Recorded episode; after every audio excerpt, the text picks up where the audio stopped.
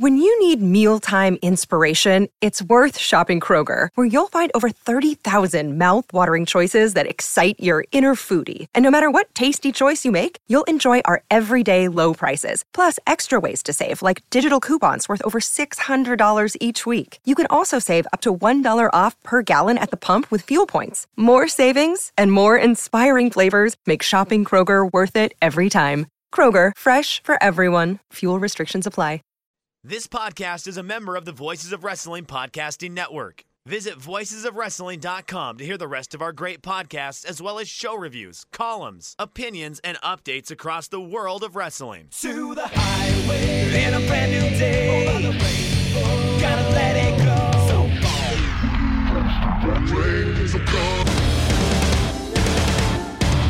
Fast to finger down.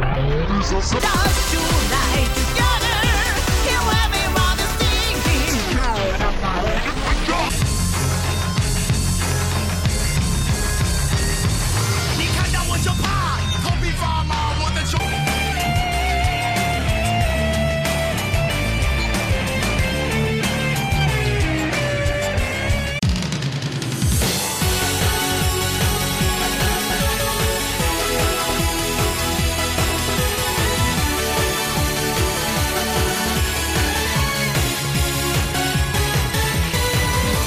Welcome back to Open the Voice Gate Rewind and Rewatch, episode 47, covering Revolt 2014 from the Queensboro Elk Lodge in Queens, New York on February 22nd, 2014. You, we are members of the Voices of Wrestling Podcast Network. You can find us on the Voices of Wrestling feed or on the dedicated Open the Voice Gate feed on all podcast platforms and applications. You can follow us on Twitter at Open Voice Gate. If you'd like to donate to the show, just click the link in the show notes. It'll take you to our redcircle.com landing page. You click the red box that says sponsor this podcast, and you can do a one time or reoccurring donation. No obligation whatsoever, but I would like to thank all of our previous donors.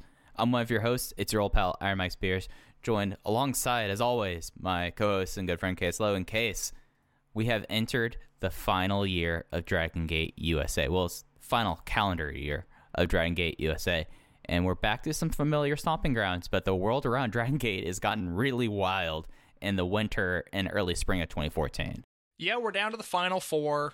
I am kind of sad about it. And watching this show, I guess in a way it was kind of uh, almost an old Yeller situation where I was like, okay, maybe it's time that this project dies. Maybe, maybe after Yeah. Revolt 2014, I think we've we've seen where this is going, and I think uh, I, I'm looking forward to next week's show because there's some stuff that I remember liking on that show, but yeah, this is a very, very interesting promotion that really feels like it is crawling towards death. And at the time, I don't think anyone involved realized that there were only going to be three more shows after this. I think certainly if you ask the management of Dragon Gate USA at the time, or even some of the wrestlers, things were trending in a down direction to a point of no return. But the fact that there are three shows after this, and then Dragon Gate USA is done, and so Mike and I will obviously be covering those three shows, and then we'll do at least one wrap up and aftermath episode, maybe two, because I've got a bunch of topics planned for it. It might take a while, but yeah, we are we are coming down the backstretch of Dragon Gate USA Rewind and Rewatch.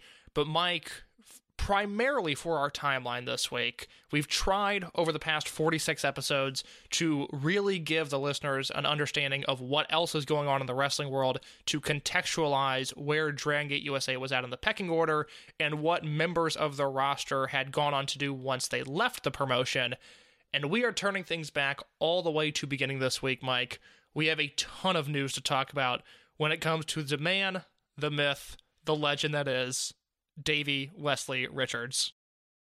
There is no one in this in this whole entire project that has provided me with more unintentional mirth and just like intrigue. And I and I was following everything pretty actively at this time, but like I don't think people realize how much of a tremendous weirdo Davey Richards is. And if anything, if there was anyone who's going to do a supercut of Davey things on the show, I feel like that we, if anything, the supercut of Davey Richards as it revolves around 2009, 2014 just makes me so happy. So, Case, wh- wh- what did Wesley do this time? So, around this time period, there were three names in Ring of Honor that were rumored to be moving elsewhere. And those three names were Eddie Edwards, Roderick Strong, and Davey Richards. Now, the rumor at the time was that Dave Lagana, who had either just joined TNA or had just been promoted in TNA and now had a lot of power, and I don't know what the answer is, but the word going around, and Dave talks about this in The Observers at the time, is that Lagana wanted to do yet another rebranding of TNA and they were going to enter into a new direction and a new era for the promotion. And Lagana wanted to build around Davey, Eddie, and Roddy. The thing is, Davey has a million things going on at the time, and it begins to get really bad between him and Ring of Honor. We've talked throughout this show about how specifically in late 2011, towards the tail end of the Cornette run, and into early 2012, where he's having legitimate problems with Kevin Steen while they're working a world title program together, that Davey Richards is really unhappy with the Sinclair owned and operated Ring of Honor. Davey has said on record to him, Ring of Honor is Cary owned, Gabe operated. He's now living in the Sinclair universe, and it's not really working for him. So what happens is we enter November of 2013. Davey works on a Ring of Honor house show, The Golden Dream from Cincinnati, Ohio, which is actually a real standout show from this time period. I'm assuming because this is a Sinclair show that it's on the Honor Club gimmick, and I would recommend checking it out. But Davey works ACH on that show. It's an awesome match in a really cool building that Ring of Honor didn't run too many times. They go out there and they kill it. Two weeks later, Ring of Honor runs another Midwest double shot in Dearborn and Columbus, Ohio. On the first night, Davey loses a singles match to Roderick Strong. And on the second night, Davey loses a tag match with Eddie Edwards to Outlaw Inc. of Eddie Kingston and Homicide. Now, this was all building towards a match at Ring of Honor's Final Battle, which we'll talk about a little bit more in depth next week. But the match on Final Battle was going to be the American Wolves versus Jay Lethal and Roderick Strong. And it was, I believe, billed as the American Wolves farewell because no matter what happened after that show, they had given their notice to Ring of Honor that they were going to be moving on at the time. But what happens is a few weeks before ROH Final Battle, Ring of Honor announces publicly that Davey Richards will not be booked on the show, that they are essentially revoking his invitation. And it all goes back to an interview that Davey had done with the British wrestling magazine Total Wrestling. And I will read you some of the quotes from this. This comes from the Wrestling Observer newsletter on November 25th, 2013, where Dave says the key quotes from the Total Wrestling interview were when asked if ROH changing the tag titles on three shows helped the tag team division, Davey said, Nah, those belts don't mean anything anymore, anyways. When asked about the iPay per view issues, Davey said, I don't care. It doesn't bother me. If they can't get their crap together, that's their problem. I just worry about showing up, doing my job in the ring, and they can do whatever they want with that stuff. It's their deal. When asked about the ROH singles title, Davey said, In my opinion, that title has been devalued vastly for the last few years. The booking of it has been really substandard and screwy. It helps guys get bookings when they're holding it, but it's kind of a death touch because you work hard to get it, and then it's like you realize how screwy things become, and how the booking is so screwy with it. It's just like a piece of metal, unfortunately. It has a rich history. I mean, look at the guys who have held it. Most of them, most of them, have been very deserving, in my opinion. When asked about if TNA is sold, because at the time there were rumors that Dixie Carter was trying to sell the company, when asked about if TNA is sold, would more talent from ROH go there? Davey says, Who's even in TNA? No idea, apart from Aries, Joe, guys like that. Oh, and TJ Perkins, but they've got him wrestling as some stupid skeleton man. End quotes. Davey rules like, like God. Like if we want to compare and contrast this to the last time that he left ROH and how he ended up with DGUSA and Evolve as it started, pretty much just saying the same things, just completely running it down. And he's just running it back here, case, and it's tremendous. Like, of course, he doesn't care about the i pay per view issues. Do we think that Davey Richards has ever ordered an a pay per view in his life? Oh my god, of course he hasn't. It's it's just it's unreal how scorched earth he goes in this interview as a contracted talent and a pushed commodity. Like it's it's still 2013. They've reunited the Wolves and Davey him showing up to Independence, I think still really mattered at this time. He was just coming off of a UK tour, which I, I kind of directly associate the foundation of that UK boom. Maybe some European listeners might disagree, but I credit two guys as being Americans that went over there and really made people take notice of that scene. One of them being Davey Richards, who had just wrestled Zack Sabre Jr. and Tommy End, and Dave Mastiff, who was kind of a first wave UK indie star. The other being Colt Cabana, who I just I think because of his podcast and the fact that he was over there all the time, they really drew attention to that scene. But uh, Davey still mattered to the independent scene, and he goes completely scorched earth in this interview to a point where Ring of Honor pulls him from the shows. Now Dave notes that none of Davey's heat was with the wrestlers. Even by this time, he had made up with Kevin Steen and they were cool. He just had a unique hatred for, I guess, partially Delirious, partially Joe Koff, and just that entire Sinclair office. And I should It- know. it's oh, wonderful. Go ahead. Go ahead. I was gonna say it's wonderful and something to worth keeping in mind. At one point, as we talked about in the show, he got a massive, massive raise from Ring of Honor, like to the extent that basically was at least a two times raise coming back into the company. So this isn't like someone who's being bitter and not getting paid well and not getting booked. This is one of their biggest feature acts, just deciding to salt the earth on his way out. He was a tag team champion that summer. So the thing he was referring to with the tag titles was Red Dragon won the belts from the Wolves, or for, I'm sorry, from the Briscoes at the anniversary show in Chicago, which we talked about. That was the uh, the real formation of Scum as a super unit. And then the television tapings that we spent a lot of time on talking about the shows in 2013 and how poorly they drew. So from there, the belts go from Red Dragon to Forever Hooligans, who win the belts at a TV taping in Providence, Rhode Island. Two weeks later, the Wolves beat Forever Hooligans on an All Star Extravaganza show, and then uh, two weeks after that, the Red Dragon beats the American Wolves in New York City, and then from there they go on to have a tag title run. So they, the Ring of Honor played hot potato with the tag belts. I remember as a fan thinking it was actually kind of interesting because that Forever Hooligans win was something that no one saw coming. It was a, a television tapings in Providence, Rhode Island. The hooligans were just popping in from New Japan, and they ended up winning the belts. And it was it was kind of exciting, but Davey did not seem to think so. And I should note that he buries Impact at the end of that that interview. He debuts in Impact Wrestling on January sixteenth, twenty fourteen. Which do, do you remember his TNA debut? Well, if I'm right, was this before or after? Uh, I'm trying to remember what, what their names were. Oh, we're, we're getting to that. It's it's uh it's after my friend. Okay, okay. Uh, no, I don't remember what his debut was then. So no. the, the TNA debut, which as a fan, I remember at this point I'm still watching Impact Weekly, but I it was like appointment viewing this week because I knew the Wolves were going to be on the show, and their debut is that they are walking down a hallway, and Dixie Carter confronts them. And basically says like, "Oh, I've heard so much about you guys. How about you guys get a tryout match next week?" And Davey essentially goes, "No toots. We signed contracts already."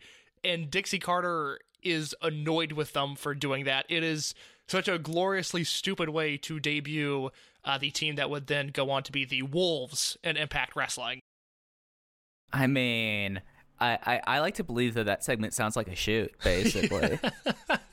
So, Mike, what you were referring to was the American Pitbull's debut in NXT. This happened, it was taped on November 21st. It aired on December 18th, 2013, if you'd like to find it on the award winning WWE network.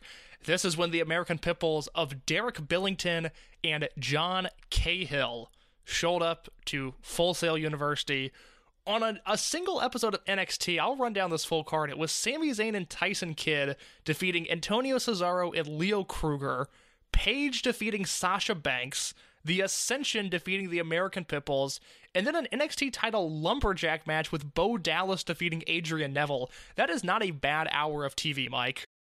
no, this was when NXT was a very easy watch. They were on Hulu. This was pre network. And it, you know, I mean, this was just like a wild thing that, and then Davey coming out of this was more wild about than ever. It's just the fact that they had basically a, and it wasn't even like a squash match, right? Because the thing during the Ascension match was they were just running through people, but the Pitbulls put up like, when I say it was not a squash match, it still was like four minutes long, but it wasn't just like three moves and that was it. Yeah, it's a four minute match that was certainly pushed at the time as one, Tenzai, Lord Tenzai, is on commentary, and he is constantly pushing the fact that these men are known around the world and that they were stars in Japan. And two, they give the Ascension, compared to everyone else, kind of a run for their money. And this is, you know, a, a promotion that, again, you've got Sami Zayn, you've got Antonio Cesaro, you've got Neville working in the promotion now, but the Pitbulls or the American Wolves are still in that first wave, really, of indie talent that is being brought into the promotion. And not only indie talent that's being brought into the promotion, but indie talent that is being promoted as being stars outside of the world of the WWE. So this match happens. What's notable here is there are two things. One, Dave talks about in The Observer at this time how the Wolves had originally been booked to do, I think he said two or three television tapings. Yeah. And this is the only time we ever see them. And I have heard rumblings, nothing that I know concrete enough to say exactly what happened, but I think there is some anger on both sides as to maybe the Pitbulls not taking things home as quickly as they should have. Maybe they were trying to get their shit in. And then the other thing is that David Richards in this match takes a bump straight to his neck. Yeah, yeah. And the story was that Davey Richards never wanted to work for WWE. he never wanted to try out. It was because Eddie Edwards wanted to give it a go. It's like, yeah, I'll try out there. And of course, Davey just then decides to have a match against the orders and then gets hurt. You know, I mean, that's Davey for you. Yeah, it's crazy to think that Davey wrestles his last Ring of Honor match in November of 2013. Eddie wrestles his final Ring of Honor match in December of 2013. And as of this recording in February of 2021, they have not been back. That's insane to me. Well, I mean, have you seen Eddie Edwards lately in TNA? or Unfortunately. Impact? Yeah, I mean, and you know, just seems like that whatever heat they had, and I mean, Impact pretty much took care of both of them, so it makes sense. Yeah, so Impact takes care of them. Davey Richards, on the other hand, because of this neck injury, does not take care of pro wrestling Noah. Davey was booked on essentially a farewell Noah tour that had been hyped up for quite a long time. Remember, we talked about this in, uh, I guess it would have been the third anniversary, or I guess the fourth anniversary show episode, where Ring of Honor had booked Ishimori and Marufuji for a pay per view in Canada. Marufuji got hurt, had to pull out, so they put Paul London in his place, and Davey ends up wrestling London instead of Marufuji. Well, they now get to a point where they want to book Davey to come back to Japan. He hasn't been in Noah in so long. There was a lot of bad blood there when he left. They want to bring him back. They want to have him wrestle Taiji Ishimori for the GHC Junior Heavyweight title on the December 7th Akira Taue retirement show. And Davey Richards, now, Davey says that Noah decided to unbook him after Davey hurt his neck in the NXT match. that's an interesting way of going about it. I don't think that's what happened, but bottom line is Davey does not show up to the Noah tour. I mean, you're disrespecting Akira Taue for one, and two. Come on, Davey. We know the we know the thing there. It, it, it's such a Davey Richards thing to say like, oh, I hurt my my neck on an NXT thing. I'm not going back to Noah after all these big things and for a big Noah show. Like that was that was not a Budokan show for Taue, right? That was a sumo hall. It was a uh, not Differ Ariake. What's the one that's bigger than that? Oh gosh, it's the one that used to own. The uh, Ariake Coliseum is that it? Yes, Yes. Ariake Coliseum. Yeah. So yeah, that was that is where that show was. It was Taue's retirement show, and Davey was supposed to wrestle Ishimori, which in 2013 that match would have been incredible. Are you kidding me? And unfortunately, it does not happen. Uh, did just so I have this out there. Uh, Ariake Coliseum, not the one owned by Noah. That was different Ariake. Ariake Coliseum still exists, and it seats ten thousands in Koto Ward, Tokyo. Yeah, I I mean, does anybody run there? I don't know the last time I've seen a show there.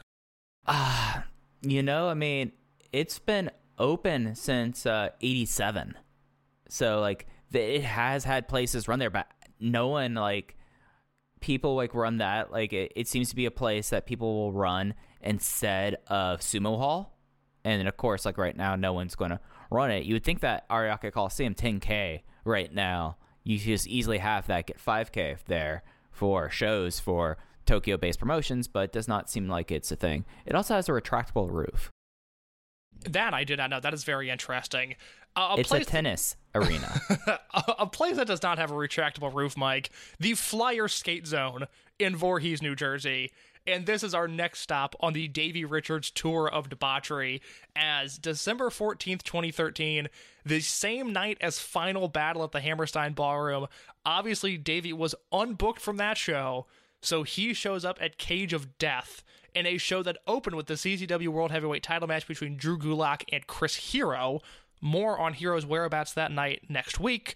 Uh, the other notable stuff on that show, there's, uh, God, it is a bad, bad looking card. I guess the Beaver Boys versus the Colony, that match sounds all right. And, uh, I mean, that Cage of Death match was a four on three handicap match between the Nation of Intoxication and Drew Blood, Matt Tremont, Ron Mathis, and Rory Mondo. I don't Yeah. I don't think that sounds good. But Davey's on the show and in 17 minutes he loses to Chris Dickinson, which uh, another match I would really like to see in 2021. But the important stuff that comes out here is that Gabe Sapolsky is in attendance at Cage of Death 2013 and they basically shot a video of, of him and Davey kind of staring at each other. And then AR Fox cuts a promo on the Book It cam and says that he wants Davey. And all of a sudden, there are, are, are rumors that Davey Richards is headed back to Evolve Wrestling, and it really begins to take shape on December 26th in a Dragon Gate USA Newswire when Gabe says, The bottom line is I just don't feel comfortable advertising Davey Richards, especially for a main event title match on Evolve 25. So we will go with this compromise. Evolve champion AR Fox will have an open contract at the Evolve 25 live pay per view at WWNLive.com from Ybor City, Florida on January 10th. If Davey wants to show up, he can sign the contract. If not, I'm sure someone else who will be a strong challenger for the title will emerge. The scheduled Roderick Strong versus Uha Nation match will now be a title shot, or will now be a match for a title shot of their choice in the future. Mike, I have to say, this is not a bad idea by Gabe to not officially announce this match. Well, I mean, he's done stuff like that before, right? Yeah. Like the whole scene appearances and all of that. And he knows his audience to this degree that everyone who probably was willing to watch Evolve in 2014 and knew about Davey coming in probably had heard or like remembered, oh, there's some bad blood there. So I think that that's actually a, a pretty crafty bit of booking and PR right there. I think that that was pretty. I, I I think that's actually a pretty compelling way to set up a show that you're having in Ybor City. Well, I kind of think it's a shoot. I mean, think about the amount Sure. of times Davey had. I mean, Davey's canceled off literally every promoter ever, and, and you know the the opposite effect is Gabe hype machine gets going. You know, Gabe exclamation mark, and he's promising Fox versus Richards, and then it doesn't happen. Gabe has a whole thing uh, in, in the news wires, not in this one, but in, a, in one from around this time period about how he he's sick of getting flack for never booking Low Ki versus Samoa Joe 2. He could never trust that that match would happen, so he didn't book it. And that's why he's not announcing Davey and instead doing this open contract thing. I think it's a, a great angle in one part of Gabe's mind, and on the other half, I think it's kind of a shoot angle, and I and I don't have an issue with it. I thought this came across well in the news wires. Yeah, no, I feel like that this this is also a time that I know that in this series we've been willing to be very critical of Gabe Sapolsky, but at this time, up until the whole situation at DGUSA came down, he was very open about these sort of things and it was kind of refreshing in a day and age where PWG at that time it was like everyone knew Super Dragon was booking it, but he wasn't really like a figure that was going to talk about his booking decisions. And then you look at the rest of the indies, it was kind of refreshing having Gabe out there being honest about things in a way that like was relatable, I would say, for the fans and, and really his patrons. More on that next week. Very interesting you say that. There's some stuff in the news wires about the Brooklyn show that I think really speaks to that. Mike, I should let you know January 6th in the Dragon Gate USA Newswires, Gabe announces that the WWN Live family has upgraded to HD cameras and equipment. Gabe says all iPay per views will now broadcast worldwide in HD widescreen, starting with the Evolve triple shot in Florida that we're just about to talk about. He says this upgrade is all because of you. When you support us, we put your investment into making the products and brands better for you. We will show our appreciation by bringing you this HD widescreen upgrade at no additional cost. The iPay per view prices will remain the same. In addition, we will now have a wireless router on hand at all live iPay per views to serve as a backup to the hardwire building internet connection. This will be a safety to make sure we bring you the smoothest broadcast possible. These are significant upgrades for our small business operation. There are no multi million dollar companies supporting the WWN Live brands. We are the definition of mom and pop. Going to HD widescreen will open more exciting doors for all of us. So, what are your thoughts, Mike, on it being January 2014 and Gabe Sapolsky just now upgrading to HD cameras? I mean, how de- how in depth should I go here? Okay, so we're, we're going to produce this on the fly because I can give the quick answer or I can give my really in depth nerd answer. I, you know what? Give me the in-depth nerd answer because I don't have a ton to say on Revolt 2014. yeah, no, no. Uh, so HD is something, and I think this is something that we're gonna see across all of uh, TV. And it was easier to go from 480i, 480p up to 720, but it still took a lot of money and a lot of investment. And the thing with like this production stuff, and when people like were shooting things like this, actual broadcast cameras, I don't think a lot of people realize this, but like the cameras you would see at like sporting events, like those kind of cameras that are able to sit, send out the signal to the truck that they're able to put up the satellite through fiber optic and could put it on your television set. Those are completely different cameras than what Gabe Sapolsky uses, or what, to be honest, most independent wrestling uses, because you don't have to send that feed. Does that make sense? yes. So there's a huge price difference case. When I say a huge price difference, I remember seeing, because at this time I was still heavily involved in production, I would see prices for an HD camera when HD first was getting off the ground, HD broadcast camera, for six figures. So, That's a lot. yeah. So, and it, as always, it eventually trickles down to, to your consumer and what's called professional consumer or prosumer. So, the fact that this happened this late, it's something that I always knew, but it was always something that, I mean, HD content. I mean, I don't remember exactly when uh, Netflix did HD streaming, but there was already streaming options there that we'll talk about in a little bit that the, the, the company that was at the forefront of that is MLB Advanced Media, MLBAM.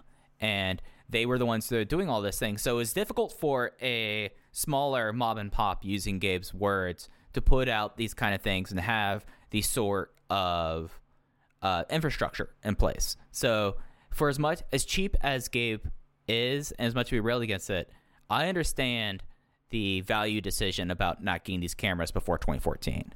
But also, by the time that they came out in 2014, the cost of these cameras came down just uh, tremendously, like several hundred dollars, basically, for those cameras, which is completely different. Uh, it's a completely different uh, value proposition than it is for your TV networks like WWE for a long time. It was USA, NBC, or whomever would either provide the cameras or pay them back for all this stuff because that is like when you're talking about like a TV production that has at least seven cameras, I mean, you're getting close to a million dollars just for the cameras alone if you're not borrowing, renting, or there's some agreement there. So it, it's all stages like this. And it's worth noting that when I was watching this today, I was like, oh, yeah, it's in widescreen. And it's either the version they took off the website or the version that like, is out there was not, it was very clearly not a 720p version. It was 10, 16 by 9. It was widescreen, but it was not uh, high definition. Well, Mike, not only do they have new cameras, but they have new talent. As Roderick Strong was announced for the Evolve Triple Shot in Florida around this time period. We'll talk about him next week as he wrestles on a Dragon Gate USA show. But Mike, Roderick Strong does not end up wrestling on those Evolve shows, as on January 4th at a Ring of Honor television taping, he takes a Styles Clash on his neck, and Gabe announces on January 9th, the day before the first Evolve show, uh, that weekend that Strong would have to be pulled because of his neck, inju- neck injury, but he would still be in attendance. He was at that point scheduled to wrestle Uha Nation on Evolve 25. That match would happen later that year at Evolve 34. On Evolve 27, he was scheduled to wrestle Johnny Gargano. We will get that match next week in Brooklyn. The real bummer here is Evolve 26, and I did not remember this. The main event of that show was supposed to be Roderick Strong and Rich Swann, who were teaming together in FIP at this time, versus the Young Bucks. And we Oh. never get that match, and that is a real bummer. Yeah, no, that match would have rocked. And this was the start of is the Styles Clash dangerous uh, discussion. One of the big Twitter discussions of 2013 into 2014. Yeah, uh, by all accounts, one of the worst discourses, one of the worst discussions I've ever seen on Twitter. Just a horrific waste of time. But what's not a waste of time, Mike, is these Evolve shows, which I've still got a bunch of stuff in the notes. Uh, there's just uh, so much happened with Davey, and then there's just so much other stuff that I thought was relevant this week. It's a long notes section. But hang with us because I think it's worth it. But we're going to run down these results for Evolve 25 through 27 because I think, and again, I wrote the History of Evolve article when it was announced that they had been sold. Evolve 25 to me, if you are looking for Evolve shows to watch, perhaps maybe the network is going to upload a bunch of the old school Evolve shows.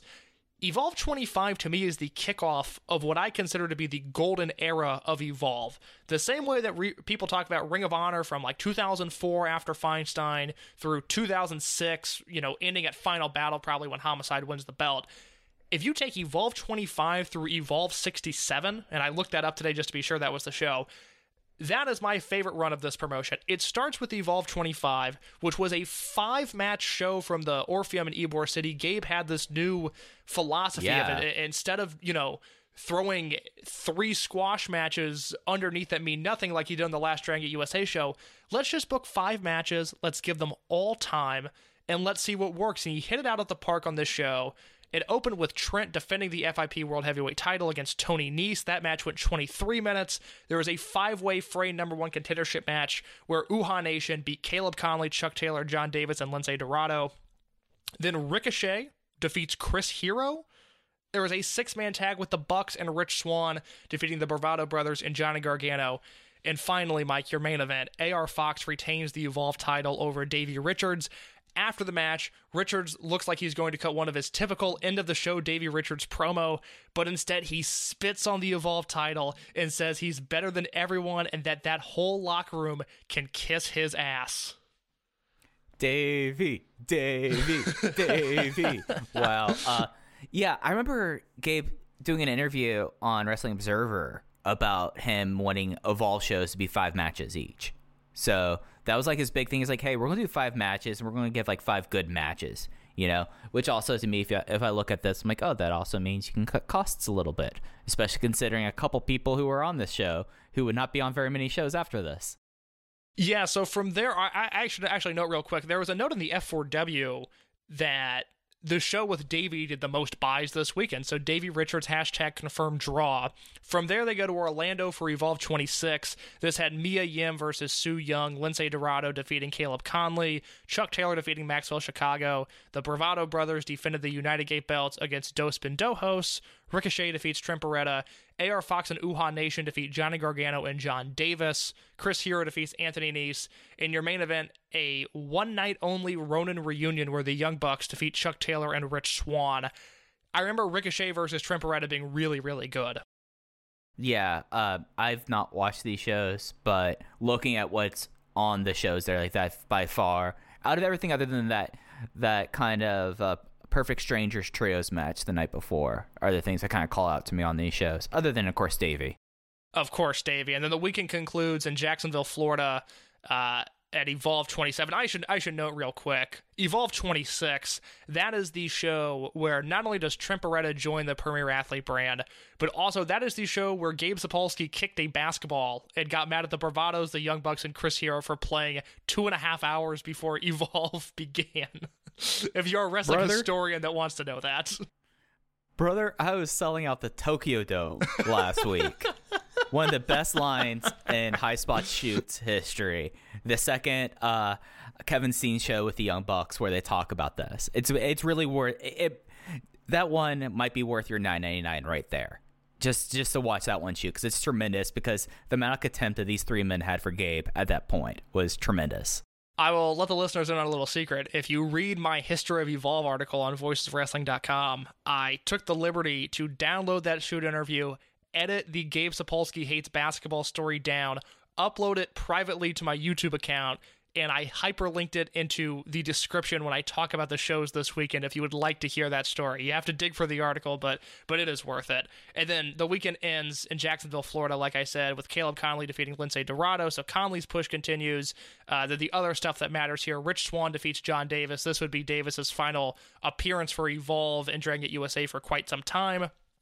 There was singles matches scheduled between Nick Jackson and Lance Bravado, and then Harlem Bravado and Matt Jackson.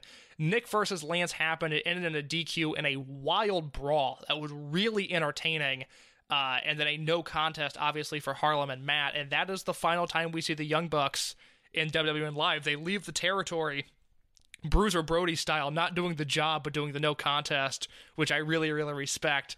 And then the show concludes with Chris Hero over Chuck Taylor, Anthony Nese, and the newly premier athlete brand joined Trent defeating AR Fox and Ricochet, and then Johnny Gargano retaining the Freedom Gate belt over Uhaa Nation to close that show. So a really, really strong weekend of shows for Evolve. Mike and I had talked at the start of this project about if we were going to review an Evolve show or not. Mike is a sick person, wanted to review Evolve 10. I refused to do that. if we were going to have reviewed an Evolve show, it would have been Evolve 25. So I really, I, I, again, I know it's a long way to get there, but I wanted to spend some time and talk about those shows because I think they were super, super important. Mike, do you want to talk about the WWE Network for a second? Yes. So to to, to uh, part the curtain a little bit, every t- uh, for like the first few t- uh, months of this project, I would always include WWE Network notes to case in case we say, "Hold off, Mike. Hold off. Hold off." And it was something where these documents, I felt I feel bad for Case. They they at at one point it was what thirty pages I would send you. It was a lot. it was like a full dossier I would send you, but then of course. Uh, the Observer would stop covering this, and it kind of got to a point now where we independently search for stuff. But I never deleted all of my WWE Network notes, and at this time, I I'm going to say if you subscribe to the uh, Patreon, the uh, the Voices of Wrestling flagship Patreon, Rich is doing a tremendous series talking about the rise of NXT as relates to the WWE Network. I've sent him some stuff for that, but in 2014 at the CES on I believe it was January 9th. I'm just going off the top of my head. They finally announced the WWE Network, and it's kind of ironic now, Case, that we're that that we've been doing this show and we're getting ready for me to talk about this this entire time. And of course, the WWE Network will cease to exist in the United States by the end of this month. So, but but like the, the crazy thing about this was, and Rich has talked about this. This is something that WWE, the McMahons, have wanted to do for almost 15 years before it actually happened. Like they they first wanted to have a cable station, and then of course all the sports networks popped up, and they wanted to have one. There's a time period where they looked into buying the tennis channel. Like a lot of tennis references on this. This is some real David Foster Wallace hours here. But the the thing about the network was it was launched officially in uh, February of, of 2014, and this was something that had huge ramifications because, as I talked about earlier about broadband and streaming, it was such a fledgling time and that's something that I found very important now in retrospect. That we got a chance to really talk about the the initial days of iPay per views because really for a lot of people the history of streaming wrestling starts with WWE when that's clearly never been the case and I feel like that's one of those things that sadly gets ignored but they basically blew up their entire uh, pay, their their entire pay per view model and did lasting damage to not just themselves but the entirety of the industry. They never have made back money on the network when they get paid by NBC Universal for Peacock. They will finally will be in the black eventually for the WWE network, and that's not even including the fact of all the money they gave up by pulling everything off pay-per-views. But this was something that like they've been wanting to do for a long time. Like initially they were wanting to do in 2012, but it took eventually until 2014 to do it. It was something that it was such a big long build out. Like they were going to launch it in 2012 and then 2013, and then eventually they decided to do it in 2014. But it's one of the more formulative times in modern wrestling history. If we look at wrestling dating back to the old Carney Hooker days, this is one of like the I would say one of the top 15 moments in wrestling history, just because of how drastically the business changes. Like not just like the business as the overall quotation marks, uh, the business, but just overall because now and since then over the six years or it will be almost seven full years that they had the network, um, it's gone away from being primarily an events company like Dragon Gate, still an events company. New Japan, mostly an events company. Everyone else that you would consider a major is a content company, and a lot of that is because of you can't really sell these events anymore when you're just getting nine ninety nine or your TV rights deals are accommodating for about two thirds of your revenue. So I just wanted to touch on it a bit. It is one of the more important things, and the way that they launched the network was insane because they did this talk at CES, which is this big consumer entertainment expo. It's one of those things that, at least for my industry and things like this, CES is a big deal because that's when everything else really gets announced for like technology wise and all of that. So the fact that they came out there and something that I, I know Rich did not bring up. Do you know what they gave people as a door got as a door prize at the CES in 2014? Kiss. No, I don't. Everyone who attended the press conference got a free Chromecast. Oh my God. Wow. So, it, it, it- am I wrong? Am I overstating it when I say I think like this was just like one of those huge events that we're only now really reckoning with how big it was? Like, it would be up there with like WCW closing in my mind, just because of like how drastically the landscape changes because of that. Well, let me read you what Gabe Sapolsky said in the January 10th Newswire because he kind of frames it back to independent wrestling. But Gabe says, and I quote, Everyone is talking about the WWE Network, and rightfully so. It is an out of the box game changer. WWE is basically sacrificing its DVD and pay per view revenue in an effort to gain leverage to negotiate sky high TV rights. They believe their future business model will depend on TV rights fees and not the traditional DVD pay per view market. They might be right, this might backfire on them, but either way, this is the gutsiest thing they have done since the late 90s and the biggest game changer since Vince McMahon wiped out the territories and went national in the 80s. I'll pause there, there's more to this, but that first paragraph right there, Gabe nails exactly what this is. He totally gets it.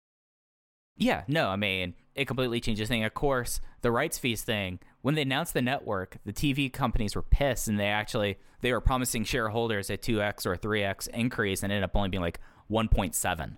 So, it did have it like long term Gabe is that on there, but short term did not turn out immediately as anyone expected.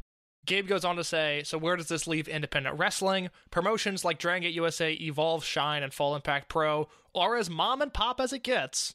WWE is Walmart. The WWN Live family is the neighborhood grocery store that prides itself on delivering the highest quality and most personal service while adding to the community.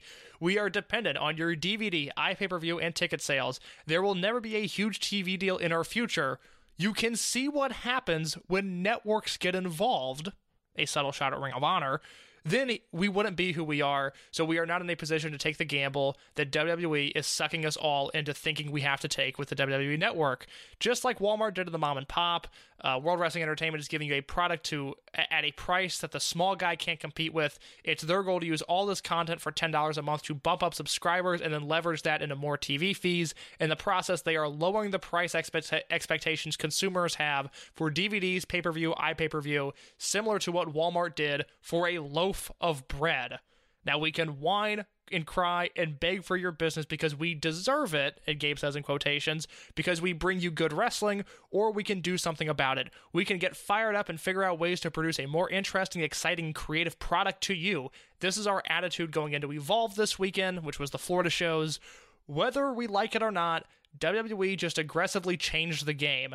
They are taking a major risk in doing it balls to the wall. We must adapt to keep your support and interest. Evolve or die. I gotta say, Mike, reading this back seven years later, knowing what the network is just about to become with Peacock, Gabe nailed this situation. And it it's almost impressive. I, I, it has it's actually super impressive that Gabe hit all these talking points that now seven years later are exactly what happened.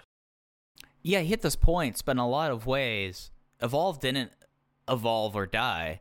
They just lucked into a situation because of how long Gabe has been around and already had a very advantageous. I think we've talked about this before. If you worked for Ring of Honor and you got a contract out from WWE, you couldn't take it. It was contract tapering. Impact in WWE just didn't happen. However, if you worked for Gabe, he had something in everyone's contract saying if you got contracted by if WWE shows you interest, we will release you so you can sign with WWE. So I have a little bit of a I don't even call it beef. I have a little bit of a of a nit to pick with that.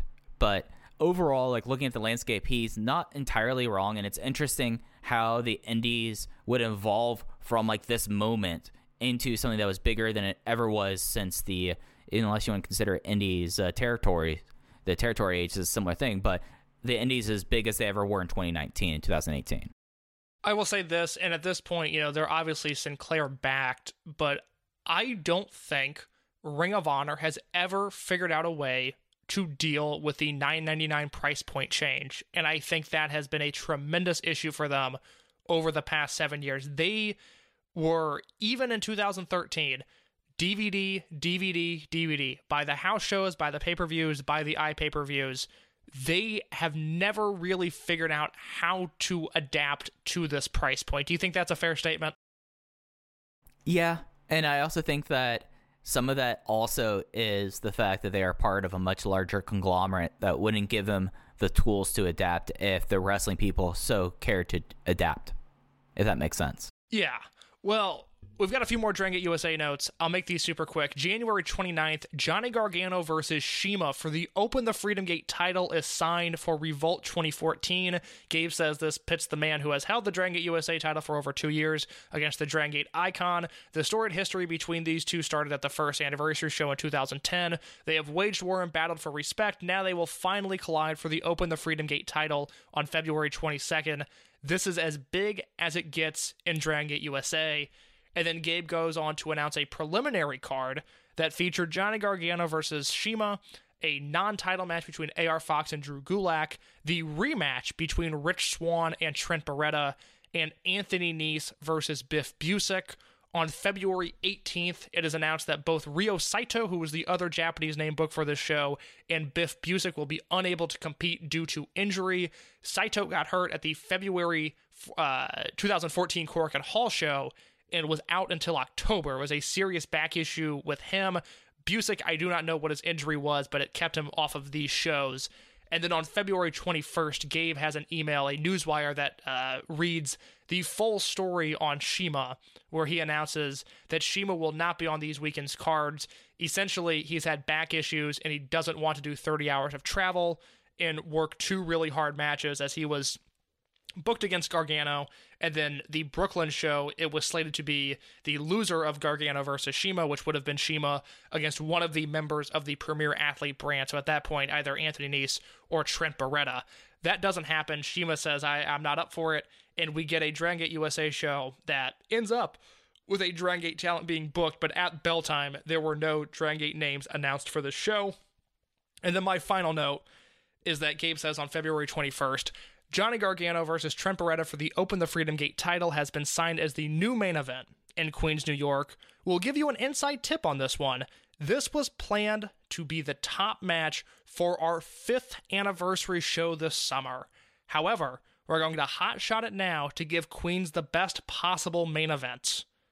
Mike, what do you what do you make of that announcement? One, that plans were in the works for a Dragon USA fifth anniversary show and that Gabe is now saying he is going to hotshot this match to give Queens the best possible main event.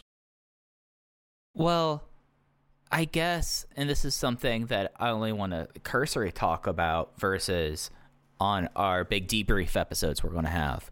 But wouldn't you, th- unless the visas would have expired between then and WrestleMania weekend, wouldn't they already have to be dealing with visas at this point? Like that, that that's very optimistic, and they should have been like neck deep in all the visa drama already at that point.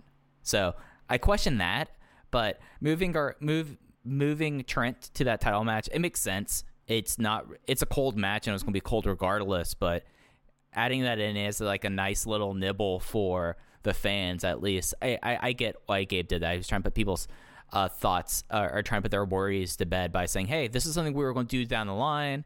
But because of circumstances, we're going to do it now. Just so you know, this isn't a hot shot. This was something that was going to happen, and we were going to build to. But we feel like this is the best time for it right now.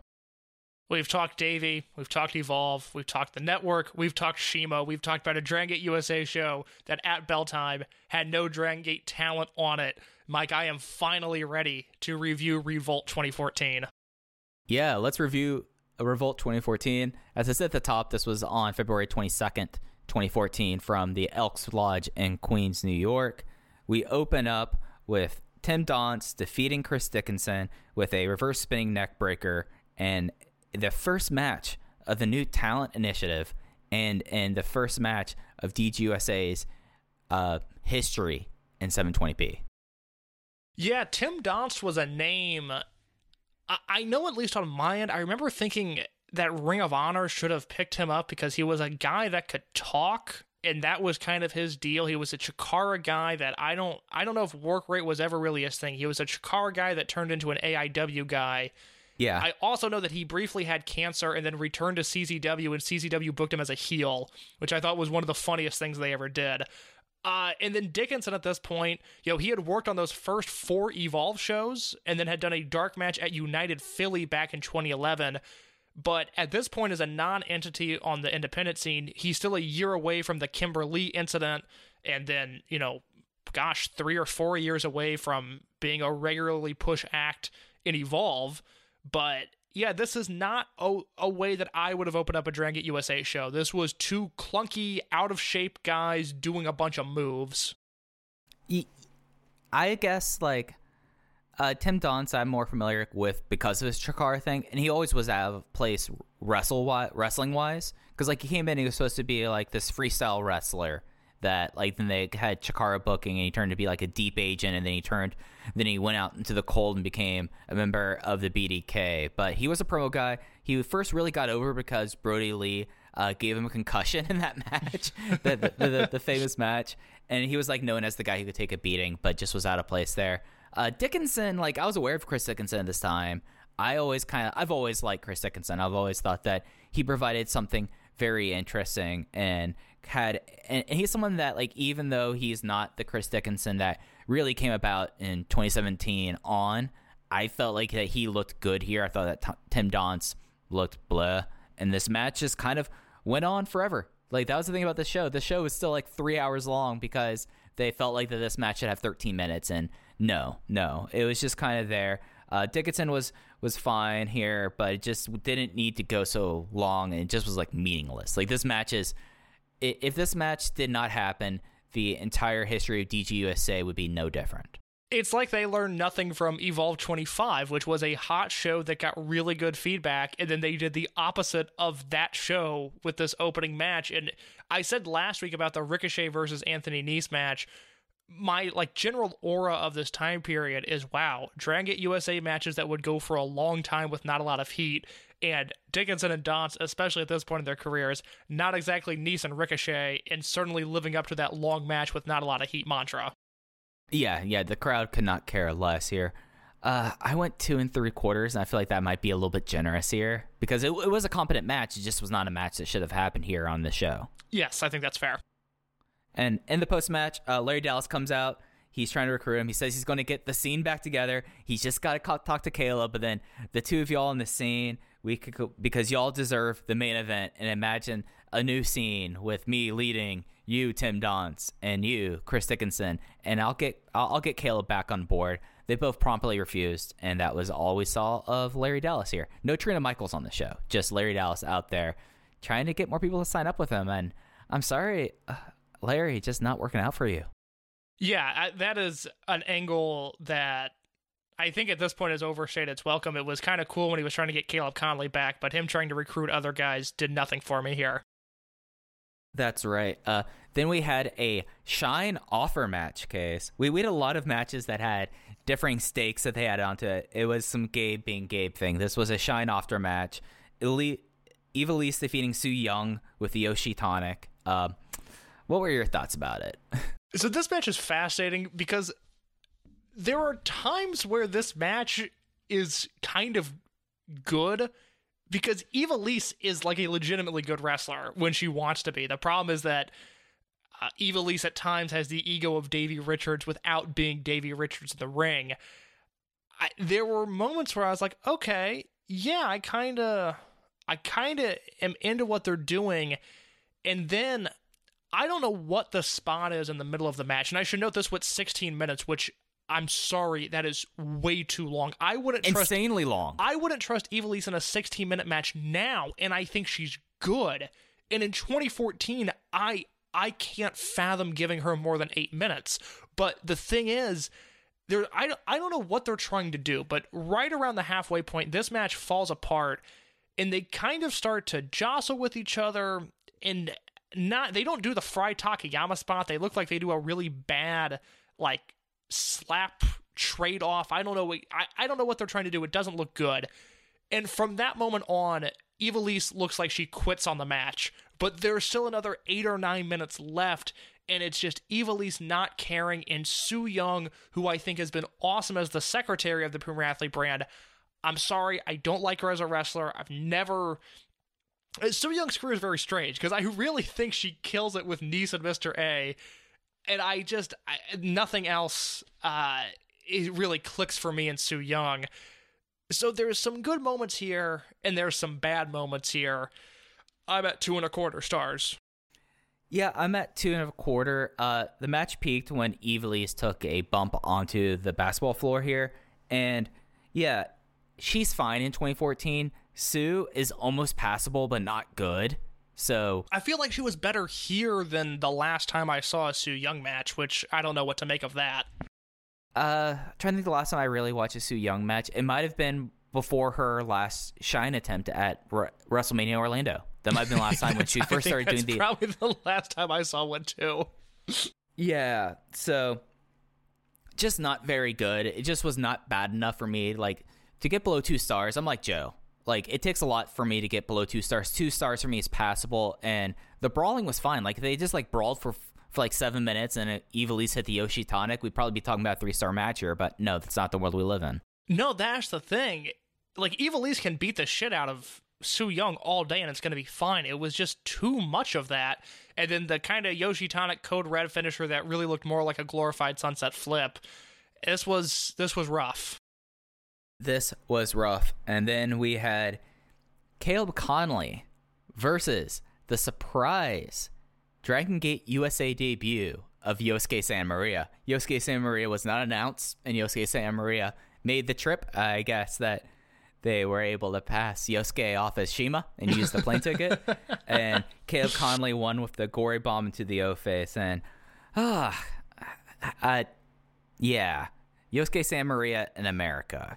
How should we talk about this case? Well, well, I, I, I can say this. So the Maria gimmick we talked about in the last show it debuted in November of 2013, and like at this point in the Observers, if you read them, Dave is watching all of the Dragon Gate shows because they're on UStream, they're easy to find, and again, it's uh, around the point of the time where I'm now following the promotion on a daily basis because you've got Monster Express who's over in America, uh, the Jimmies are still an act, Mad Blankey's an act and the millennials are, are increasingly getting getting over in the West, but that's not really until I think May when they really take off when T Hawk wrestles Tozawa and Cork and Hall. But at this point, the Yosuke act is really new. Uh, specifically, and this is a, a- an anecdote that I think is worth mentioning that that Lenny was using he him pronouns on Maria, which I remember being kind of up for debate at the time as to what the Maria gimmick was and what she was trying to get across. Now we've just accepted uh, female oriented pronouns for Maria. At the time, I remember that kind of being like, hey, I'm not I'm not really sure what the character is going for. And I think that just weirdly dates the match. I don't at least off the top of my head remember anything Lenny said where I was like, "Oh my god, Lenny, come on." Uh it might have happened, I just don't remember it.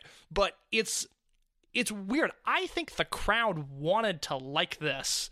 And oh, the, the the crowd was the worst part of this match. I, I, I think booking Caleb Konley against Maria was a mistake because Konley's not like it's funny he's doing comedy stuff now in Impact that is that is pretty good, but 2014 Konley, I don't. This was not the right spot for him, and it's weird. You know, this is the only other time. The only other time before this that Konley had wrestled a Dragon Gate talent was the Heat 2012 match where he, he wrestled CIMA and Mochizuki. In his entire run in Dragon Gate USA, he gets CIMA and Mochizuki, and then he gets Yosuke Santa Maria, which is crazy to think about. This is just a match that did not work for a number of reasons. Yeah, and I think some of the confusion with Maria was that Maria had a real focused character initially. Maria was in love with Ada, and that's why Yosuke San, uh, Yosuke Watanabe became Yosuke San Maria was like getting in touch with that, and then playing an Exotico. And really, Exoticos aren't a thing in the United States, No. especially like in a context where you could do this without it coming off as incredibly dated. So like, this is a match that like and Yosuke Santa Maria, y'all listen to weekly updates. Incredible wrestler. It's just at this point, and I'd imagine if Yosuke Santa Maria returned to the States in 2020 or 2021, we would see less of the panic stuff, for lack of better words. And there's just was a, most of the match was that, and when it got into wrestling, it was a solid wrestling match. I just gave it a three, and it's just like, yep, I knew this match was coming, and I knew that we have another one ahead of us.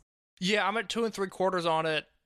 Uh, I think Maria really does an incredibly great job of walking that tightrope of panic spots with her usual stuff, and I think putting her in this environment probably made things come across worse than they had intended. It was just a Yeah. just a it was bizarre. I I would like to know from Caleb Konley if he had seen Maria at this point, if he knew what he was getting into, because it's not. It was just a really strange environment for everything here.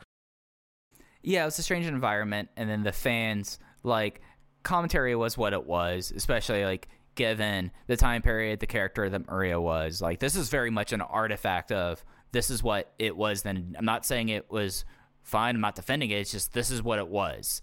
But the crowd was pretty heinous. Like I know you didn't really notice. Like the crowd was like making a lot of kind of just general homophobic uh, chants during this. I, I did not notice that because I, I will say I don't know if you noticed this, Mike. The audio on this show is insane. Not good. So, I for match number two, Bryce Remsburg joins the booth with Lenny, and I had to make the decision at that point: did I want the TV volume to be loud enough to hear Bryce Remsburg, who was I, he it sounded like he was whispering into the microphone because his levels were so much lower than Lenny.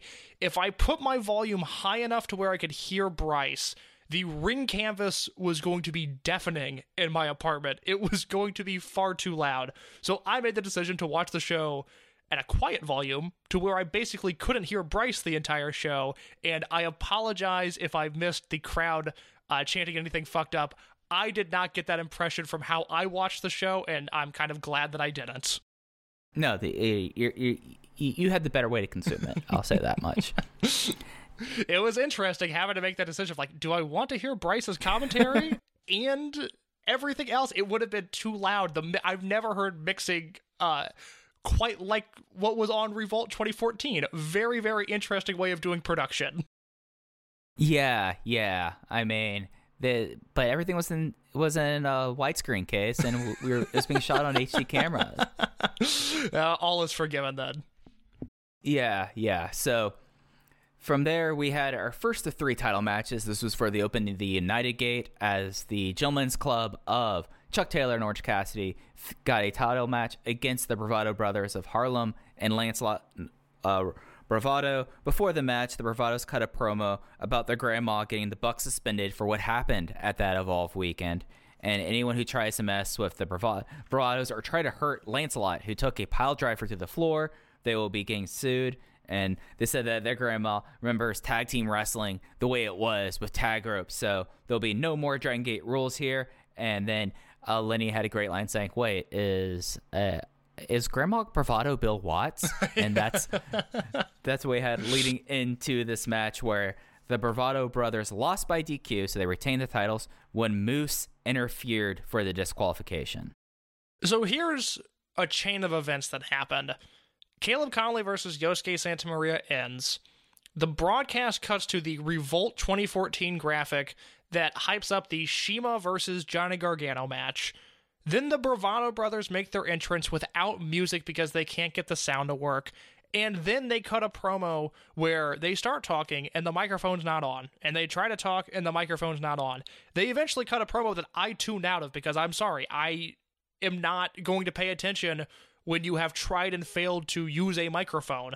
It is three embarrassing production gaffes, one after another after another, and it is everything that people grew to hate about Dragon Gate USA in like a five minute period.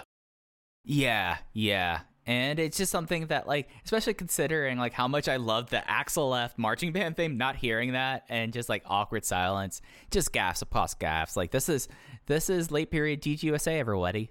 It's not necessarily a fun watch, but it's a watch. I'll say that much. Well, this match was not a fun watch. This is going in the notebook as I think one of the worst matches in Dragon Gate USA history. I hated this. I hated this with a passion. I thought, you know, I raved about the Bravado Brothers on the last set of shows. I thought the Young Bucks match was awesome. I thought they did all right in Brooklyn. I thought they wrestled lazy here. I thought Orange Cassidy was bad in this match. I thought Chuck Taylor was so checked out. Uh, and he makes a nice hot tag at one point, but the crowd by that point does not care. I hated everything about this, and then Moose ran in for the finish. It made me hate it even more. This just bullshit waste of a time tag team title match ending in a DQ when Chuck Taylor gets speared by Moose, and then Moose hits like a, a bad pop up go to sleep on Orange Cassidy. It looks horrible. This is a dud all the way around. The worst of Dragon Gate USA is exemplified in this match.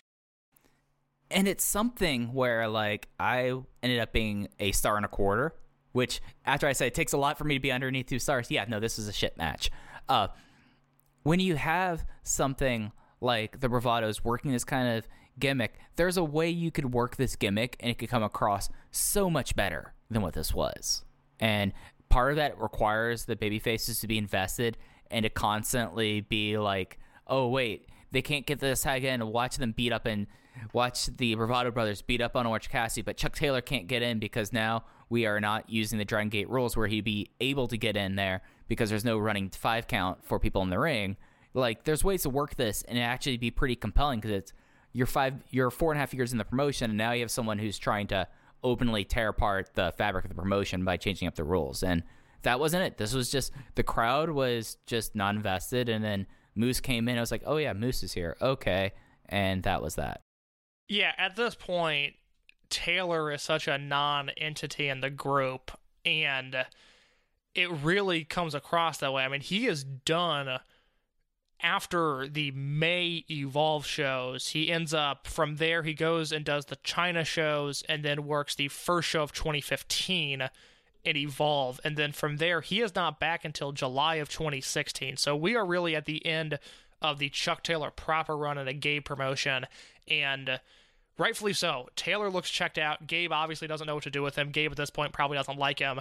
I it- the between the production errors, the work of this match, which again was not very good, and then the finish, I just hated everything about this. Yeah, this was just a fail when the company couldn't afford to have it a fail here. And uh, Lenny did had a, had a pretty funny comment because the crowd did boo the the run in by Moose, and he said, "Well, looks like that this crowd is are big fans of the Elks Lodge. They're not a big Moose fan." Which you know, I don't know how many people uh, watching this stream are familiar with fraternal orders in city civics, but I thought that was kind of funny. Uh, Lancelot grabbed a microphone, and they said that they warned about repercussions towards the uh, repercussions towards them. The crowd then ch- ch- uh, chanted very unkind things about Moose and Grandma Bravado, and they finished out the promo by saying Moose is the offensive line for the Br- Bravado bandwagon, and that was that. One of the worst things. This is like the, one of the worst things they've done in several years since Sabu was around. Well, it's everything that the Young Bucks would complain about when it came to their time in this promotion, where, and not necessarily the production stuff, but it's the production stuff which bothers you and me. And if it doesn't bother you, I, I don't understand it because it's really, at this point, you know, they didn't have these issues in 2009 and 2010. This is, this is a lack of effort and a lack of care. And you go into this match where, again, I don't hate the Bravado's tag ropes thing because it's, you know, again, four years into this promotion, it's kind of a cool idea that they, they changed up the, the rules like this and the Bravado's got some heat from it, but it's a poorly done match with just, you know, just an overbooked finish. And it's just, it's so, so frustrating on a show up to this point where I went two and three quarters, two and a quarter, two and three quarters, and a dud through the first four matches. Yeah, this is just incredibly underwhelming uh, show, especially as we're reaching the nine days of promotion. But case then we have we have the best athletes battle as Anthony Nese went up against Rich Swann, who's one of the best athletes, and they were going to have a battle here. I had write down that line that this was being billed as the best athletes battle, and Rich Swann got the win with his second rope Phoenix Splash on Anthony Nese, and boy, the first thing I noticed is the crowd was angry that there was no all night long being played. No all night long, and unfortunately, I don't think this put the show in the right direction. I also thought this match was incredibly underwhelming. I thought this was the first match on the show that actually felt like a DGUSA match. I have in my notes. I see. I, I wrote it worked. It was worked like a house uh, a house show juniors match where I you know they were working hard in comparison to other people in the wrestling industry. But whatever spark Nese has in 2013. By this point, is totally gone, and I think part of that's the booking. You know, he loses to Ricochet on the last Dragon Gate USA show. He goes one and two in that Evolve weekend. He loses to Trent, and then he loses to Chris Hero, and then he ends up winning a tag match with Trent that final night. But he felt hot and he felt special and he felt unique to Dragon USA. And I knew that Ricochet loss was bad news because he is completely cooled off here. And I thought this was a you know a fine three star match with he and with he and Swann. I didn't think it was anything special by any means. Oh no, I don't have this in a notebook. This is three and three quarters for me. But I thought Swann sold his ass off and made Nese's offense look brutal. Like especially one of the moves that I've really kind of picked up on over the last few weeks' cases. My favorite thing that Anthony Nese does is the running uh, knee in the corner. It just always looks crazy because he takes off like five, like two steps into it, so he's like flying across the ring and doing that. And Swann sold it really well. And then there was like this really gross apron throw going into the finish that of course didn't matter because then Rich Swann won with the with the uh, Phoenix Splash, but he lands on his on his head on like the apron instead of like getting hot shot off it. He decides to rotate through and take it completely on his head, and he crumples there for a second. And I thought that was really awesome. I mean, you know how much I love dumb spots, Kate. Yeah, that one was This- gnarly. That was the highlight of the match for sure. So there was enough there for me to think that this was a good match. But I, I totally understand what you're saying, like because you look at Anthony Nese and coming into this project, I was like, oh yeah, Anthony Nese, he was a part of it. I wasn't going to. I, I didn't think much of it. And then he had such a strong 2013. And then the way he closed it out there and how you laid out his Evolve weekend, like, this guy has no gas whatsoever left in the tank in this promotion at this point. Yeah, this is uh, this whole show up to this point is brutal, and it it does not get much better from here. Yep, because Anthony Nese grabs the microphone. He says he hates hip hop and he thinks that this is ridiculous that he lost here. The Premier Athlete brand does not lose. He no, he's furious about Sue losing here, but he knows how to solve this. And he points at Mr. A and says, and basically makes a comment to say, because you're a fat guy, that's why we're losing. He says, Anthony, uh, Mr. A then kind of bows up and gets to his face, and and then Anthony's kind of backs away and says, hey, you just got to win, and I'll get you on the Premier Athlete Nutrition diet, and everything will be okay and ready to go. And then they kind of go to intermission on that. Weird, weird way to go to intermission. And yeah, Nese feels like an absolute zero now. Well, let, let me defend Anthony Nese for a second. He says he's going to cut the fat in the Premier Athlete Premier Athlete brand and then points at Mr. A. It was done a little bit more subtle than the way Mike had explained it. Uh, but the issue with Nese here is that in July and November, because I guess those were when the two shows were, the Premier Athlete brand feels like a unique act, and it's a little bit like what I was talking about in, in the match review. That is gone. I mean, Nese cuts a generic heel promo here. He calls the fans fat. He calls Mr. A fat. Yada yada yada. Whatever, whatever. I have never seen stock plummet quite like this. It just, I, it's unbelievable I, because my impression of Nese was kind of more this era. It's why I've always said he's best served on 205 Live, where he is like a super worker in that brand compared to an average worker on the Indies. But 2013, Anthony Nese, I'm going like, oh my god, I was wrong. This guy just jumps off the screen. This act feels fresh. It feels new. It feels innovative. And he's back to just being an indie guy now, and it sucks. Yeah, yeah. And then we go to intermission. And guess what? We actually have videos during intermission. One of them was for the bravados, and the other one was hyping up other things you can watch on the network. But I fast forwarded as soon as I saw what was happening here. Okay, so did you watch any of these videos or did you fast forward as well? They were still highlighting the Bravado Brothers versus Young Bucks feud, which it's it's interesting because I don't know exactly when things would have transpired. I know the Bucks were booked in New Orleans for WrestleMania weekend, but they had to pull off, and we'll talk about that when we get to those shows. They they left because of New Japan booking. Plus, I think Matt had a wrist injury because I know I'm at a Ring of Honor show where Matt is wrestling in a cast. Shocker, great match. Uh, but yeah, they never get the blow off to the Bravado Brothers versus Young Bucks feud, which you know, obviously given my affinity for the Bucks, plus the way they work Plunder, plus the character work we've seen from the Bravados.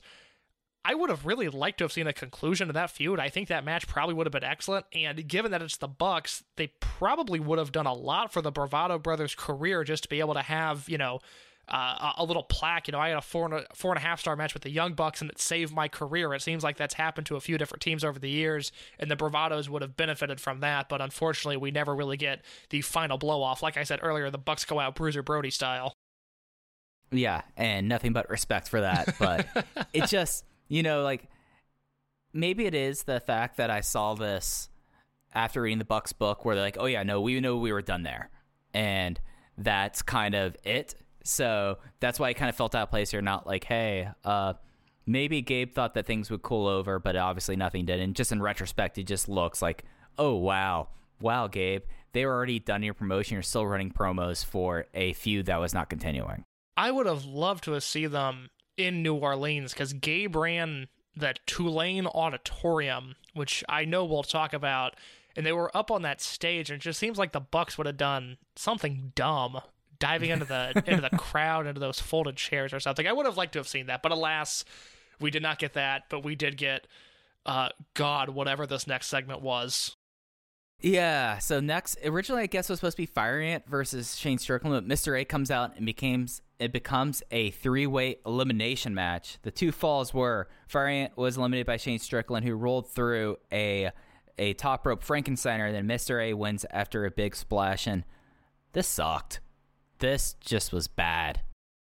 I'm sorry, I'm not a wrestling booker. I've never booked a show.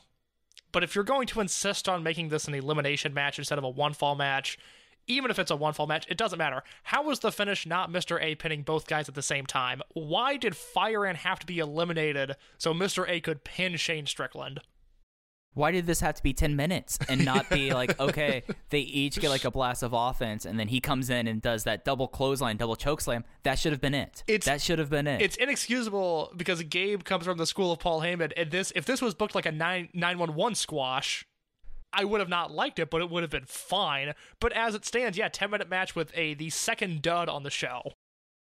yeah, just uh, this is just one of those shows that I was dreading every minute while I was watching this, and, and I was like, maybe that's why I was so high on Nese versus Swann because I was reaching out and trying to grab anything on the show to actually think was any good. Again, we have two matches left. My highest rated match at this point is three stars. And then let's get into our semi-main event. It is AR Fox versus Drew Gulak. Fox comes out and he elects to put the title on the line as a tune-up for the hero match he would be having the next time. Probably one of AR Fox's better promos. You know, like he's he's having some swag now. You could definitely feel like that the uh, rookie jitters are out of the way, and he cut like a pretty convincing promo there. And then right before uh, we we started this match, Lenny Leonard on commentary pointed out, "Oh, so if you all were wondering, John Davis was paid off by Johnny Gargano over the last few months, and John Davis is not here tonight." I did not know that that was a part of the storyline, and I was watching the promotion at this time. So I don't think, and again, we weren't watching the Evolve shows at this point. Maybe it was clearer there. That is never said in Dragon Gate USA. We were confused as to why John Davis was helping Jar- Johnny Gargano out. Maybe it came up, like I said, in the Evolve 26 show, Davis and Gargano team together. Maybe it was referenced there, but this seemed like a quick out to explain why John Davis was no longer booked going forward. It's funny you caught that. I caught the same thing. I also caught Lenny referencing Solomon Crowe on commentary, which weirdly Yes. dated this show. Yeah, like the like a lot of this stuff like like remember like watching like the uh, Enter the Dragon and how even though that that show at that time was 11 years old, it still had some stuff there. I was like, "No, this show still is amazing." This show 5 years later feels incredibly dated. It's just exhausting. I just I, this was my match of the night, Fox versus Gulak. I think it started really really slow, but by the end of it, you know, you talked about AR Fox getting rid of those rookie jitters. Fox has such an impressive career, and I think because he really hasn't been able to find a proper landing space, not in Mexico, not in Japan. He got into Lucha Underground by the time people had already stopped paying attention to it. His biggest push in Evolve really comes at a time where no one's paying attention to it post FloSlam kind of into the WWE takeover era of that promotion he has been so good now for so long. I mean, really, you know, 2011 he starts getting booked, and by the end of 2011, he's able to have competent singles matches. He looks like a guy that Gabe can use in big spots. And in 2014, you know, Gulak is a push commodity on the indies at this time. He's about to hit, you know, we're, we're a few months out from the grapple fuck era taking over. He's the CZW World Heavyweight Champion, and, and I believe at this point already training guys at the CZW school. But Fox is leading Gulak through this match, and it's Fox's big bumps, specifically him taking a fireman's carry from the middle rope to the apron. Oh, Oh my god, what a brutal. disgusting spot. That you know, Bryce Remsburg yelled during that, so I actually heard his commentary on that spot because his levels were still off. But it is Fox just doing his damnedest to make this match worth anything. And it you know, it paid off to what I thought was a three and a half star match. And it was it took a lot to get there, but I really had to applaud the effort that these guys put in because, th- you know, they could have been watching this show from the back and gone, okay, we're going to take it easy. But that has never been what AR Fox has done. And I, I really have come to appreciate over this series just how good he's been for how long. yeah, and I, I want to propose something to you that this match made me think. Please. I feel like this match is the bridge of WWE in history. Yeah, I think that is that is really fair. Explain, but I, I think I think we're on the same page. So you have AR Fox, the former number one draft pick, top prospect, becoming his own man. And you have uh, Drew Gulak, who, at least in DGUSA, has mainly existed to be a third to Chuck Taylor and Orange Cassidy. And they come together. They have this match that the, the first like five minutes of this match is Drew Gulak trying to find ways to completely destroy AR Fox because he knows AR Fox is a very explosive wrestler and he doesn't want to give him the opportunity to explode. So he keeps it close, he grounds him, and he works the legs. And then AR Fox eventually gets the advantage, and he's still taking huge shots from Drew Gulak, but you're starting to see it. Uh, what you would suspect to be an AR Fox match. So it starts as like a very grounded, almost grapple funk match, and it ends like a DGUSA match. And I really, really like this. Like I went four stars on this. I felt maybe it was how much I bought into this idea. This is the bridge match, but it's just like the little things that Drew Gulak does in this match that Fox, who's a great person selling things, like, like he makes everything look like he did his dumb uh, leg drop to the apron.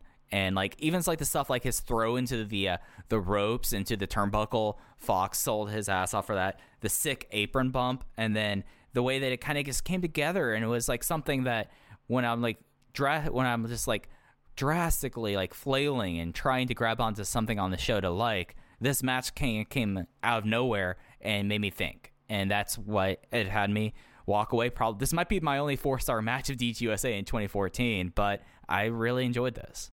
Oh, you, there's stuff next week you'll really like. You just don't remember it. But Yeah, this is this is a really good match. I fully buy into your your theory here that this is the bridge. It's you know Fox the first style battle winner versus Gulak who is the third style battle winner. Style battle winner. That's hard to say. But yeah, there's there's a lot here to like. Again, I think it's a super impressive Fox performance and and we won't really cover it because it's after Dragon Gate USA ends, but his next year in the Gabe universe before he splits over what Fox called uh, payment issues, I believe, was at the time he was saying Gabe owed him money.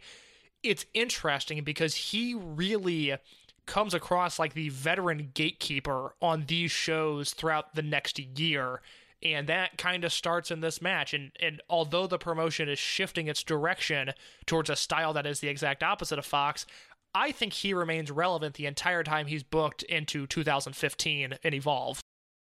Absolutely, absolutely, and it's something that it's just interesting to see. Like we, we already saw the progression of Ricochet. We, we saw how Akira Tozawa kind of found his groove, and I didn't think I'd be watching like AR Fox become like this ring general, but he becomes one, and this match is a great showcase of that. Absolutely. So the main event, this is for the Open the Freedom Gate title, Johnny Gargano versus Trent of the Premier Athlete brand. Before the match, I don't know if you remember this case, Johnny Gargano got in the face of one specific fan. And that was the fan that had a lot to say about him and to him during the roast. And he was one of his two years of this was the two years of hell guy he got into before the match even started. I noticed that. It was great.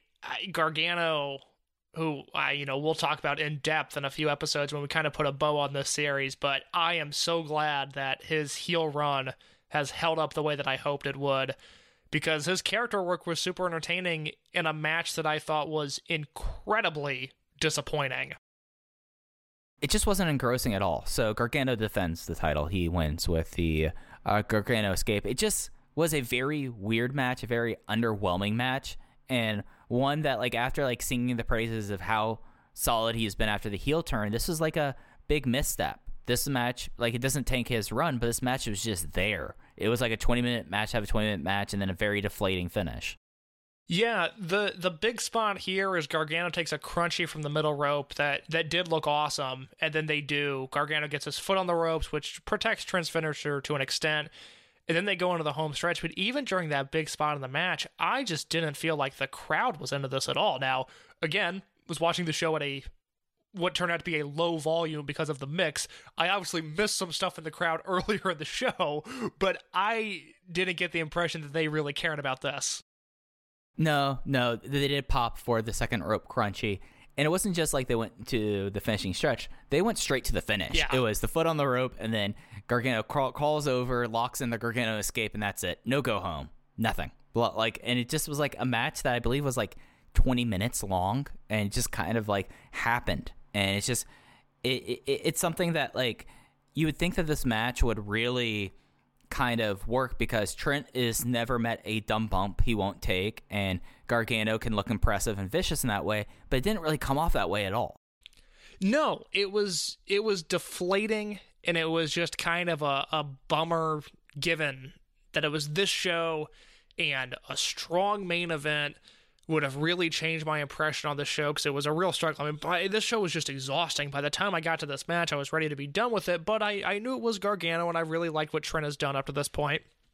So I focused on it, watched it really intently, and it still just it didn't do anything for me. It, it is at least from the Dragon Gate USA side of things, certainly the low point in Gargano's heel duration of his Freedom Gate run.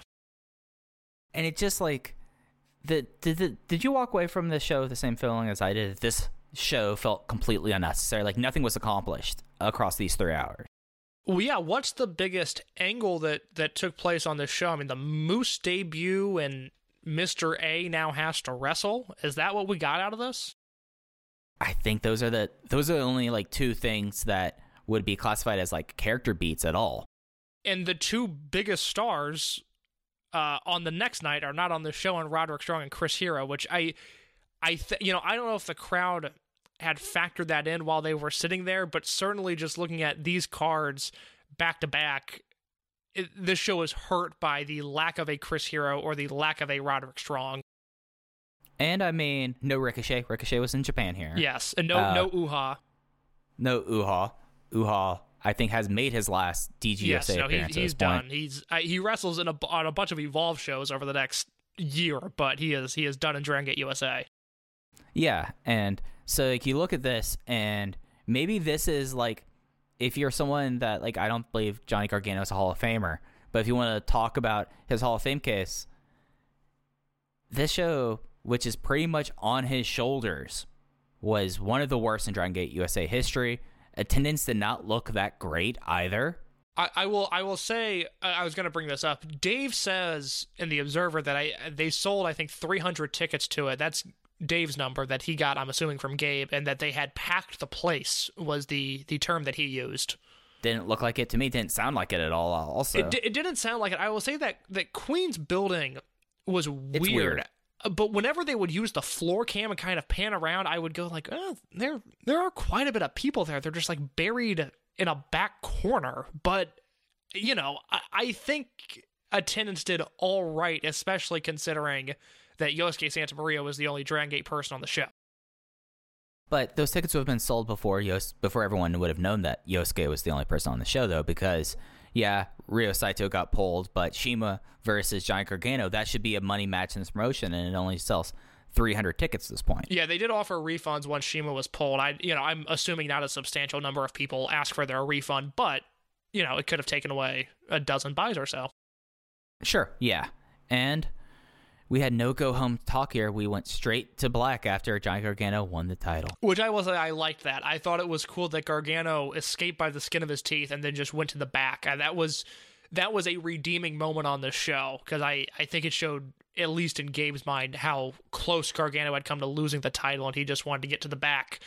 And that is, thankfully, Revolt 2014. That is the end of that show.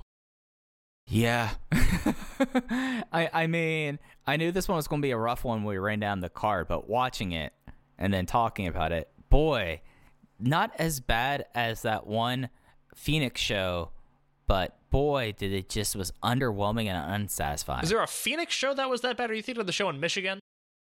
no, I'm thinking about the one that had uh, the brawl between Tommy Dreamer and Jon Moxley, Yeah. and then the uh, and, and then the Jack Evans and Teddy Hart versus Paul London and Brian Kendrick match.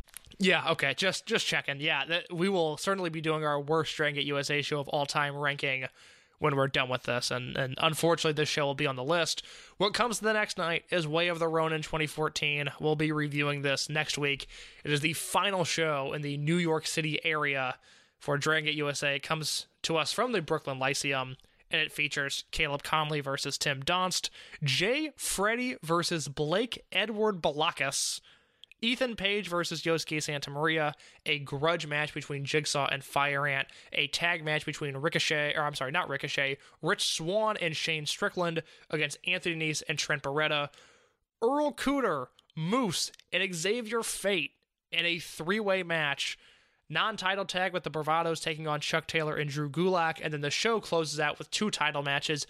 AR Fox defending the Evolve title over Chris Hero, and Johnny Gargano putting the Open the Freedom Gate title on the line against Roderick Strong.